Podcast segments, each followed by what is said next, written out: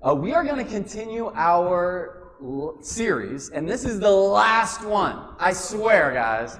This is week five of a five-week series, which is hard. Uh, but what we're doing with this series is we're talking about the Lord's Prayer, and specifically the, the Matthew uh, version of that. And so, let me, we have some new people here. Let me just kind of give you a, a background. We have been going chunk by chunk through the Lord's Prayer. Every week we take another like section, and then I do a whole lesson on just that one little thing. And so the first one was, Our Father in heaven, hallowed be your name. Just that. Father, heaven, hallowed. What does that mean? And really like kind of expanding and expounding on that, and making it mean something more to our hearts. And then it was, Your kingdom come, your will be done on earth as it is in heaven.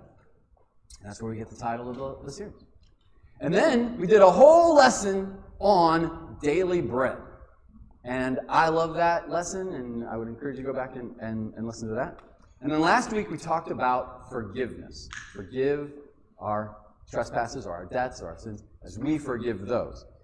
And super convicting, uh, somewhat scary lesson on forgiveness. And so uh, let's, let's read the whole thing real quick, and then we'll get to what we're going to talk about today. Matthew six, starting in verse nine. Our Father in heaven, hallowed be your name. Your kingdom come, your will be done, on earth as it is in heaven. Give us today our daily bread. And forgive us our debts, as we also have forgiven our debtors. And lead us not into temptation, but deliver us from the evil one.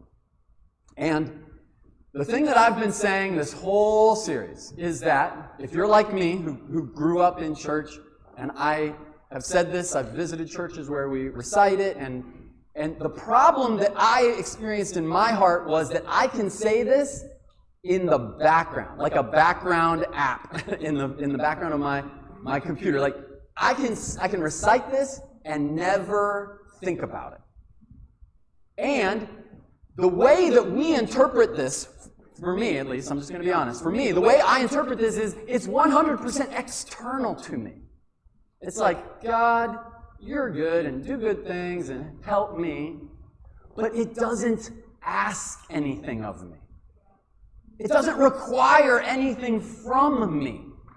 I can pray this and then walk away and I feel a little better, but I don't, I'm not challenged to do anything or change anything or And so what I've been doing is I've actually been turning every single section of this into something that actually asks me to do something. And I don't want this prayer. This is an amazing prayer. This is Jesus' prayer teaching the disciples. So I'm not like minimizing this. What I want us to do is catch up to the heart of Jesus when he said it. I don't think Jesus was like, "Our God in heaven, hallowed be your name." Like he didn't mumble this. Like he meant some stuff when he said it.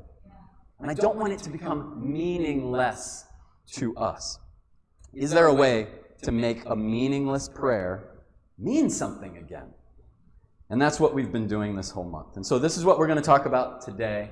And I am just, I'm just going to apologize now and to everyone at home if there's a lot. We're going to talk about a lot of stuff here. I'm going to try to go quick, but this is where we, we wrap it up. And so, this is what we're talking about. And lead us not into temptation, but deliver us from the evil one. And I'm just going to I'm just going to get this out of the way. There is some there is some theological debate about the evil one or just evil or whatever. We're going to not have a lesson on what is the evil one or any of that. We're we're going to focus on temptation and God's deliverance. Amen. That's good. But we're not going to get into a, you know, this isn't a lesson necessarily about Satan. And so, here's where I want to start us though. Because if you're like me and you've, you've said this prayer a bunch of times, you may have made the same mistake that I made my whole life until I really slowed down and thought about these words. Because the question I have for us is, are we asking God to lead us, or are we asking God to lead us not? And that might sound very strange. But Jesus says, lead us not into temptation. And then the question is, are we asking God to not lead us into temptation? Or are we beseeching God? Are we asking God to lead us just not into temptation. And that's a very nuanced thing. You might be like, it's splitting hairs, and I'm, I'm fine with that. But that's my question. At the very bottom level of this prayer, are we asking God to lead us? But then we're saying, but not into temptation. Or, if you're like the way I always prayed it, are we asking God, don't lead us? And you might be like, well, I've never actually prayed that. I've never actually said to God, God, don't lead us. Don't lead me. But I can, if I'm being honest, I have I have thought that many times. That's the, like, I'm cool, you're cool, stay out of my business type prayer.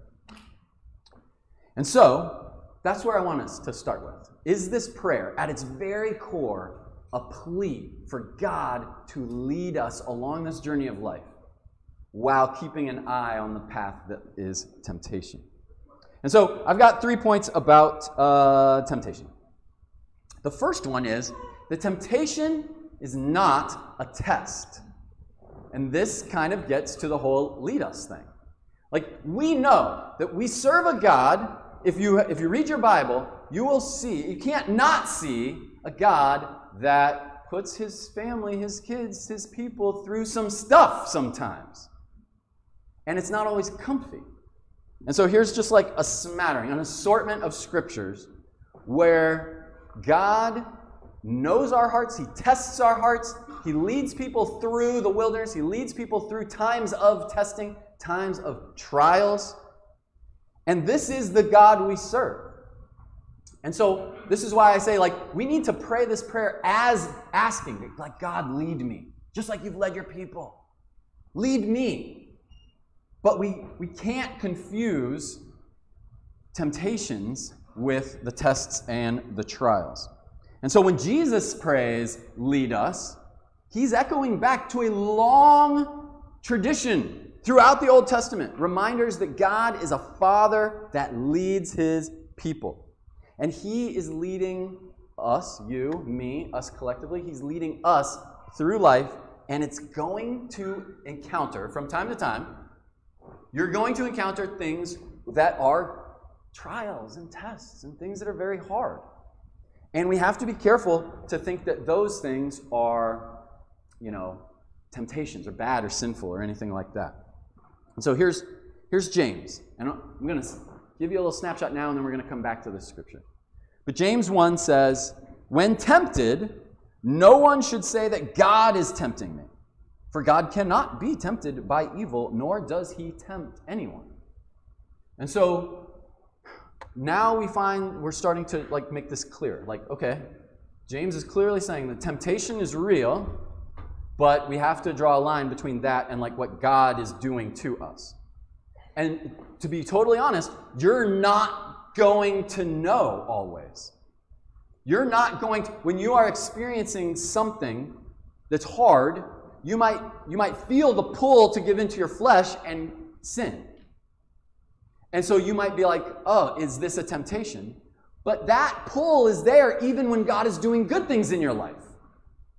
Even when God is trying to help you, men, when God is trying to help you be self-controlled, how do we, how do we grow in our self-control if we never get the opportunity to deny ourselves anything? Right? And so, but when, but when that happens, when there's some external thing that's like, man, I can choose to deny myself and please God, or I can choose to gratify my flesh, we can't say, well, God put me, you know, God is tempting me. That's what James is talking about, okay? God leading us through life is not the same as temptation. And here's another scripture. Paul says to the Thessalonian church in First Thessalonians three two, we sent Timothy, who is our brother and co-worker in God's service in spreading the gospel of Christ, to strengthen and encourage you in your faith, so that no one would be unsettled by these trials. For you know quite well that we are destined for them. And so what Paul is telling the, the, the Thessalonian church is, if you sign up for the life of a Christian, if you sign up for a life in the kingdom of heaven, kingdom of God, you are going to be destined for things that are not easy. Like you, and, and this whole thing, don't be surprised when they happen. And I think, guys, if I could, if I could impart on our church one lesson, it would be that. Like if I could, if I could hardwire something into your brain, it would be, don't be surprised when life throws you just like a crazy curveball, or a soul-crushing amount of pain, or what seems like a defeat. Like, this is what we signed up for. If we say Jesus is Lord, not my comfort is Lord, not the plan I have laid out for my life is Lord. Jesus is Lord, and everything else is going to have to be, at some point, it's going to have to give on that. And so Paul's just saying, don't, I don't want you to be unsettled by these trials. When they come, you should be like, that, there it is. I was waiting for the next trial, and here it is. Let's do this. Well, and that's the, that's the attitude we need to have. Looking like, man, what is the next thing that God is going to use to refine my character? To help me see that his provision is all I need. To help me see, like, I don't need anything else other than him. What's he going to do to maybe strip away some of my comfort in this world? And when that happens, I'm not going to be like, God, how dare you? And be like, ah, I recognize it. I'm not going to be unsettled by it. Don't be surprised. Don't be surprised. And yet our question, my question for us is, do we recognize our trials and our tests? And I think we're going to talk about temptation, but I have to separate them from this, because this is important. If we go through life and we never, we never recognize trials as trials and tests as tests from the Lord for our benefit, they're always going to seem like temptation. They're always going to seem like, man, I just, I can't shake the sin that is in my heart. I get put in a situation and I just act on it, and that's all I know how to do. Because we're not recognizing that God is working through that stuff. It might be the most important key to maturity as a Christian. If you can't start to see trials as, as trials and tests as tests, you're going to be you're going to stay in a level of immaturity forever. And that is not what I want. Immature people reject training. And we know that from any other worldly endeavor. If you were, if you went to the Olympics and there was a guy that showed up and he's like, yeah, I should run. I haven't trained for anything. You'd be like, who's this loser? You don't even deserve to be here. If you, if you started a job and there's a guy that shows up and he's like, yeah, I didn't have an internship. I don't have any experience. I never went to, you know, school for this major. Like, I, I just, I, I'm pretty sure I can figure it out as I go along. People are going to be like, you have not been trained. You are, you are immature. Immature people reject training. And when immature people are trained, they see it as punishment. And woe to us if we put that all on God. Mature people can't get enough of it. Mature people are looking for it. But is that us? God wants to train you, grow you, and develop you into a strong, powerful, world-changing person, but do we just push him away and say no thank you? That will never happen if we keep fighting him every step of the way. We are destined for these things. And so that leads me to, now we're going to talk about temptation. And I, I have to be careful here, because this is another mistake we make all the time. Temptation is not sin. Okay? And we are we are not good at this. When we are tempted, and we're going to talk about that here in a bit, when we are tempted, it makes us, the temptation in our heart, the fact that we're thinking about these things, the fact that maybe we're like dwelling on these things a little too much, that has the same effect as if we acted on them in our, like, man, it makes us feel dirty. It makes us feel bad on some level. And so then we're not, then that comes with shame. And then that comes with, we don't talk about it. And if, and I want us to realize that temptation is not sin. There is a difference here. And that is so empowering if we let it empower us. And so here's what James says. This is where we started. When tempted, no one should say, God is tempting me. For God cannot be tempted by evil, nor does he tempt anyone. But each person is tempted when they are dragged away by their own evil desire and enticed. Then, after desire has conceived, it gives birth to sin. And sin, when it is full grown, gives birth to death. And so this does not minimize sin in any way, right? When, when it's full grown, it gives birth to death. But it also, it also puts like this gap between sin and the junk that we have inside of us, guys. We, I am fully okay with us, with like the, the craziness of being a human being. And we all have some dark corners of our heart. And if you don't, my guess is you're not self-aware enough to have looked in those corners. Or you're just really good about being open about them all. But every single one of us has something that we're like, man, if people knew this about me, like this, I think about this, or I've, I've thought about this, or I've, you know, fantasized about this, or I've, I've dwelt on this, like, man, they wouldn't want to be my friends.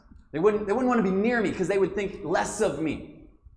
And then that that uh, plays into some, some very bad interpersonal relationships. And so clinically, there's this idea, uh, there's this, this name uh, for things that like come into our head. I wish Jacob was here. I would tell everybody to like talk to Jacob about it, the, the neuropsychologist. But intrusive thoughts, bad thinking, thoughts that maybe you don't have one hundred percent control over. This is a normal part of being a person.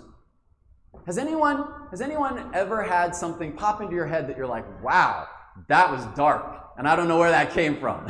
Thank you for being honest. Yes, we all have. You've had something that you're like, woo, man, if I just said, I'm glad I didn't say that out loud. I'm glad I have a filter. Because if I said it out loud, people think, this guy's crazy. But I remember, and it goes, it goes beyond that. It goes beyond that to like, it starts manifesting. And I remember, like, I'm gonna, I'm gonna get vulnerable here for a second, okay? When I was a kid, I, I would have these thoughts that I just could not shake. And they weren't bad, they weren't violent, they were, it was, it was very strange thoughts. One of the ones that used to plague me was, um, I don't know, I loved geometry. Geometry was my favorite subject in math all throughout school. But I remember like seeing something in the news about like a laser hitting a mirror, and they it could like bounce off there, and and you could see it. They sprayed the mist, and you could see this beam. And I was like, when? I asked my dad, like, when does the laser beam end? And he's like, it just doesn't. It just keeps going forever. And I don't know how this got into my head, but I remember sitting in class, and I remember thinking like, well, if I bounce a laser beam like at that wall right there, what's it gonna do? And then, well, that wall's facing me, so it's going to bounce back. I was like, but if I did like this, now it's now it would like go over there. And then, oh my gosh, that wall's at a different angle. Where's it going to go? Like, it might go over here. And then what if it, then it's going to go up in there, and it's going to bounce. And I literally, guys, I'm I'm I'm like stunned in my class thinking about like filling up this room with laser beams. And I couldn't I couldn't stop thinking about it. And I would love to say that like my teacher was like, Ben, are you okay? And I'd be like, oh yeah, let's snap out of it. Like I, I had this thought like all through, I don't know, my twenties and thirties. Like I, I was a grown man, and I still would think like, man, if everything in this room was like one hundred percent reflective and you just shined a laser beam, like what would it look like? It would be crazy. It would just keep bouncing around forever. And I'd be like, man, that would be so, so nuts. But I couldn't, once I started thinking about it, I couldn't stop thinking about it. And that's totally benign. That's not going to ruin anyone's life, and it's not going to lead me into some violent behavior or anything like that. But, and I'm, I'm glad he's not here, but Freddie, my son, my youngest son, I, I got a glimpse that he was being plagued with certain thoughts, and he didn't know, as a, as a little boy, and he didn't know what was happening in his brain. And I remember him crying, going to bed one night, and he's like, I just wish I could stop thinking these things.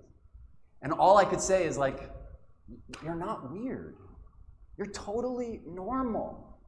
We all have something in us that if, you know, if we if we said it out loud, people would think that's crazy. If you ever saw the movie The Aviator with Leonardo DiCaprio, based on the life of Howard Hughes, he had a lot of issues. And, and yet, back then, they had no name for anything that he was dealing with. And a lot of people now think, man, Howard Hughes was like such a, he was such a, a strong man and a controlling man and self-disciplined man that if he had just been able to put a label on it, be like, this is what I'm dealing with, it would have removed so much power from his life. And yet it completely took him over. And there was a funny interview with Leonardo DiCaprio where he's a, a, a journalist is interviewing him about the movie.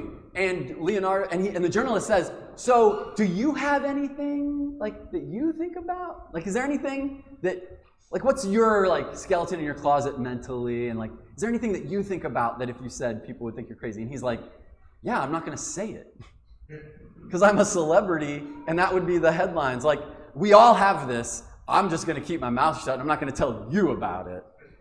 And, and yet there's this stigma.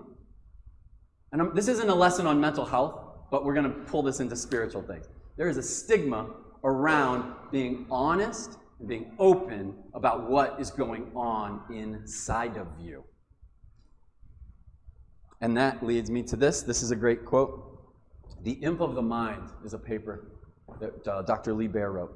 Not only are these bad thoughts universal among all humans today, but they have almost certainly always been a part of the human condition, at least since man first developed language and then rules to govern appropriate behavior in groups.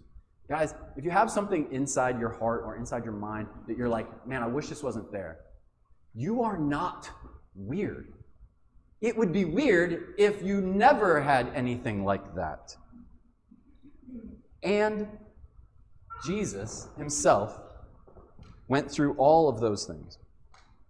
In Hebrews two seventeen, for this reason, he had to be made like them, meaning us. Jesus had to be made like us, fully human in every way, in order that he might become a merciful and faithful high priest in service to God, and that he might make atonement for the sins of the people, because he himself suffered when he was tempted. He is able to help those who are being tempted.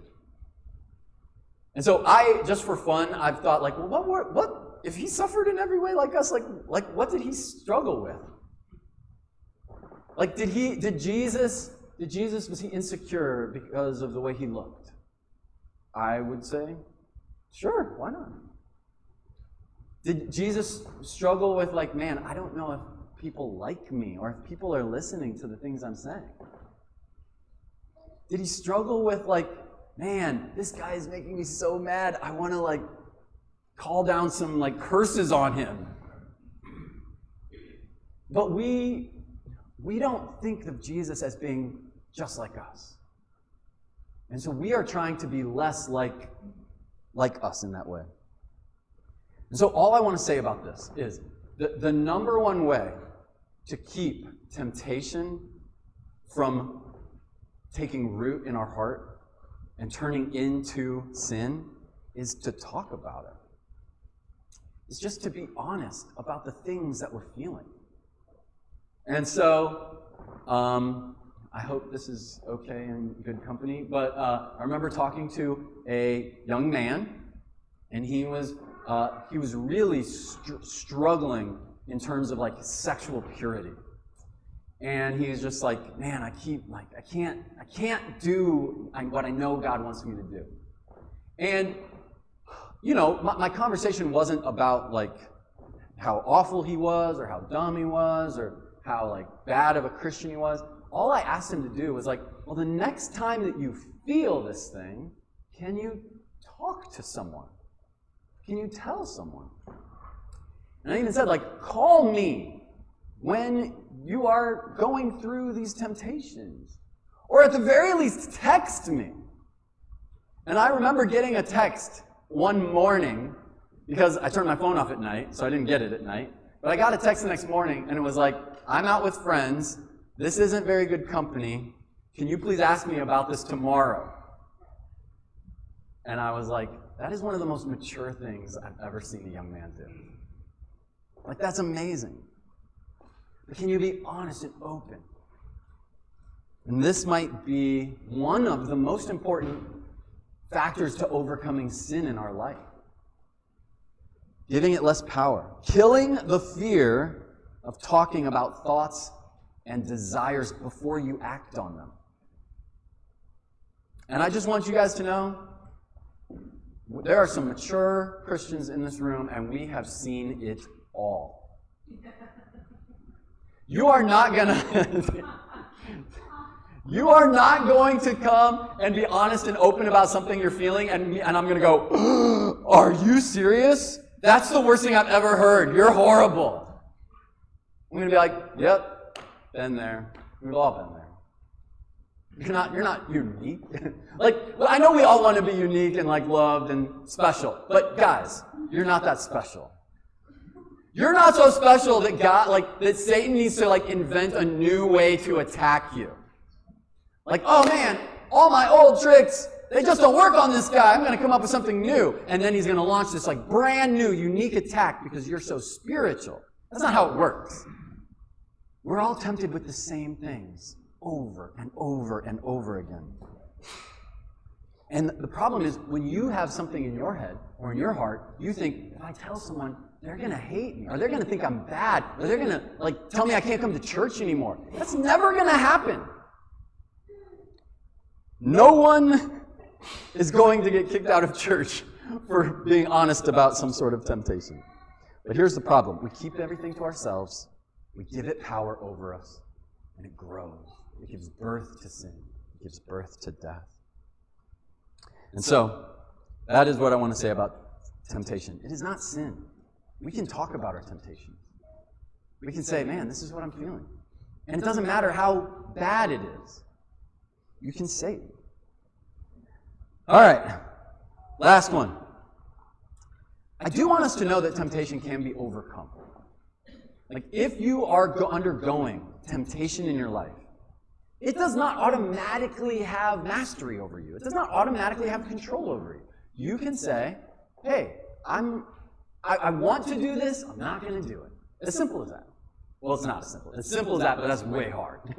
I want to do this, but I'm not going to do it. And so let's go back here in First Corinthians ten. This is Paul talking to a church that is pretty messed up. He says, so if you think you are standing firm, be careful that you don't fall. No temptation has overtaken you, or seized you, depending on your translation. No temptation has overtaken you except what is common to man. That's that. You're not special. Everything that's happened to you has happened to everyone else. And God is faithful. He will not let you be tempted beyond what you can bear. But when you are tempted, He will also provide a way out so that you can endure it. Now, this is going to be a little side point, okay? So this is like point three, sub point A or whatever.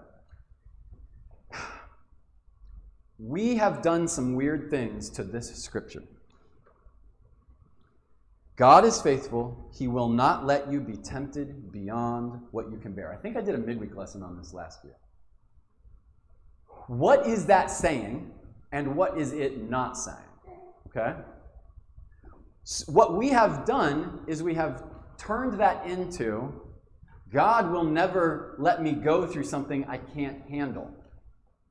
You've probably thought that or said something like that or gotten, you know, an Instagram post that said something like that. And I just want to contrast that. So this is what it says. God is faithful. He will not let you be tempted beyond what you can bear.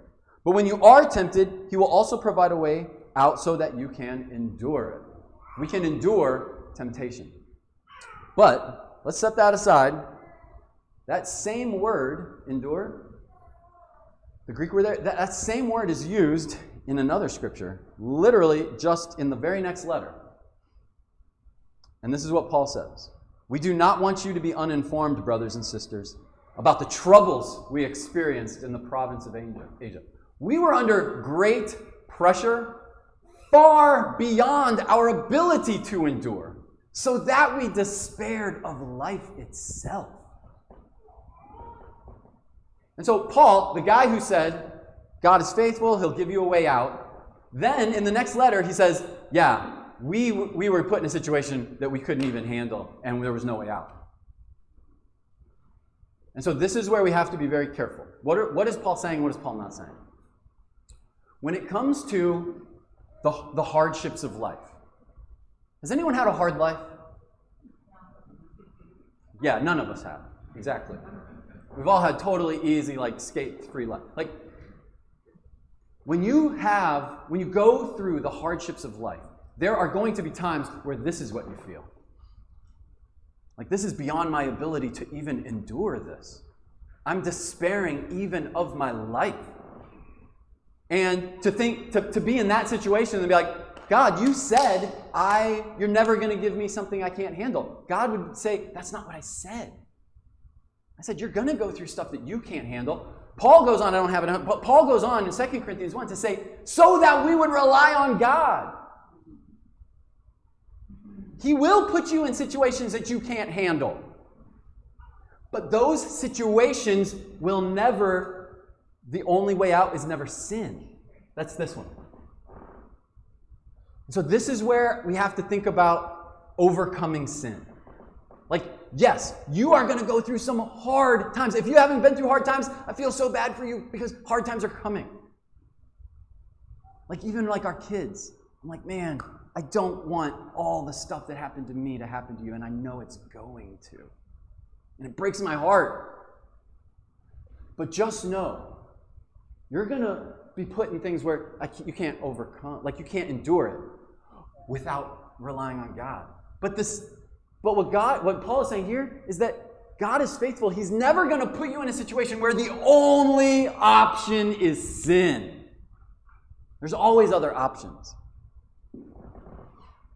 Paul goes on to say, indeed, we felt we had received the sentence of death, but this happened that we might not rely on ourselves, but on God who raises the dead.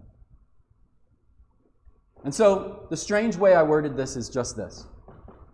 Do I sometimes see sin as the only option? And again, let me just say, because we're good churchy folk and we're here in church and you have, you're using your church brain right now, you're going to say, no, of course not. But, but we do. Do I sometimes see sin as the only option? Do I get so overwhelmed in my spirit that I'm like, man, I deserve this? Oh, that, yeah, I've said that to myself. Do I ever get to the point where I'm like, I'm, I'm done. I'm done with living righteously. Do I sometimes see sin as the only option? My hope is that no matter what we're going through, if we can see, like, man, there are things that God's going to put us through to refine us, to change us, to He's leading us. And sometimes that leading us is going to go down tests and trials, and it's going to be it's going to be bad. It's going to not feel good. But knowing that, I have a tool, and that is to be honest and open about what I'm feeling, and say, "Hey, this is what I want to do right now," and tell people who are strong in my life. And I guarantee you, if you understand trials and tests, if you can learn how to get open about your temptations, you'll probably never be in this situation. You'll probably never feel like, I have no other option but to gratify my flesh right now. And so, this is where we're going to end it. What I've been doing every week is taking that chunk of prayer, taking that one like little line or just a few words, and I've been rewriting it. And I'm going to talk about why in a little bit. But I'm going to go back through all, all the things that I rewrote, okay? And so, because I can say this prayer without thinking about it, I don't want to do that anymore. I want to think about it. And so here's, here's the Lord's Prayer, section by section, the way that I told you guys that week. And it's small, so I'm, I'm apologizing. Loving Dad and Father, I want to be in your presence now and in the age to come. I want your name to be glorified and magnified in my heart and in the hearts of all people everywhere. Use me so that my life lifts your name. I want to live here under your reign. I want to live here as if you are here with me in all your glory. I want that attitude to spread around the earth till this place looks the way you want it to. Lord, you are the sole provider who sustains every part of my life. Help me be content with your provision. You give everything I need, and I don't need more than you give. Help me not require more possessions to be joyful. God, I always need you to heal our relationship as a father and child. Help me search my heart for any other brothers or sisters that need reconciliation. And I am declaring boldly that I don't deserve forgiveness if I am unwilling to forgive others. And then here's today's. And Father, I want you to lead me. Lead me down paths that include tests and trials. Help me always remember how strong you made me. Sin is never the only choice. With you, I can resist evil. With you, I can bring goodness into the world. So this is this is an exercise that I did. I, if you were at the midweek a couple weeks ago, where we I rewrote the prayer in Philippians. And we talked very clearly, like, it's good to just read biblical prayers and just let them soak in. This is another exercise where you rewrite a prayer in something that, like, hits you in the gut. Now, I'm not rewriting the Bible here, guys. What, what I am saying is, if you ever get to a place where something in the Bible is meaningless to you, that's a problem. And my fear is that the Lord's Prayer is something that can become meaningless. And so now, because I've done this exercise and I read this a lot, now when I read the way it's written in the Bible, it means this, which is my my hope, my, my desire, is that's closer to what Jesus meant than the way that I just recite it blindly and numbly and without thinking about it. And so I would encourage you, if there's if there's any part in the Bible that has kind of like lost some of its impact on you, get different versions, get different translations. Try rewriting it. Talk to someone about it. Like, I want I want this word, I want the word of God to have power in my life. I want it to hit me. And that is why we I do this exercise. So I'm super glad we were able to go on this journey, this five-week journey. My hope is that we're able to shift our perspective on a few things that maybe, if we're if we're honest and we're open, that we've heard our whole life and, and we need it to be made new. And so we're gonna leave and we're gonna we're gonna go back to life as a human being in the world. And it's beautiful. It's amazing, it's scary, it's terrifying, and it's full, filled with pain. But some of that is going to be a test and a trial that God is using to refine your character. Some of that is going to come from our own evil desires. And we have to be aware enough of what's going on inside us where we can say, this is what I'm going to embrace. I'm going to embrace the training that God is trying to give me, and I'm going to reject these things that are trying to come up from my heart. My prayer is that we start to see them when they are happening, the tests and the trials. My prayer is that we can talk about our temptations and not be afraid, not feel ashamed of the things that we're going through. And that we can trust how strong God made us when we partner with Him. Amen? Guys, that is all I have for you today. And at that, Alex Montgomery is going to do our communion meditation. Come on up, Alex.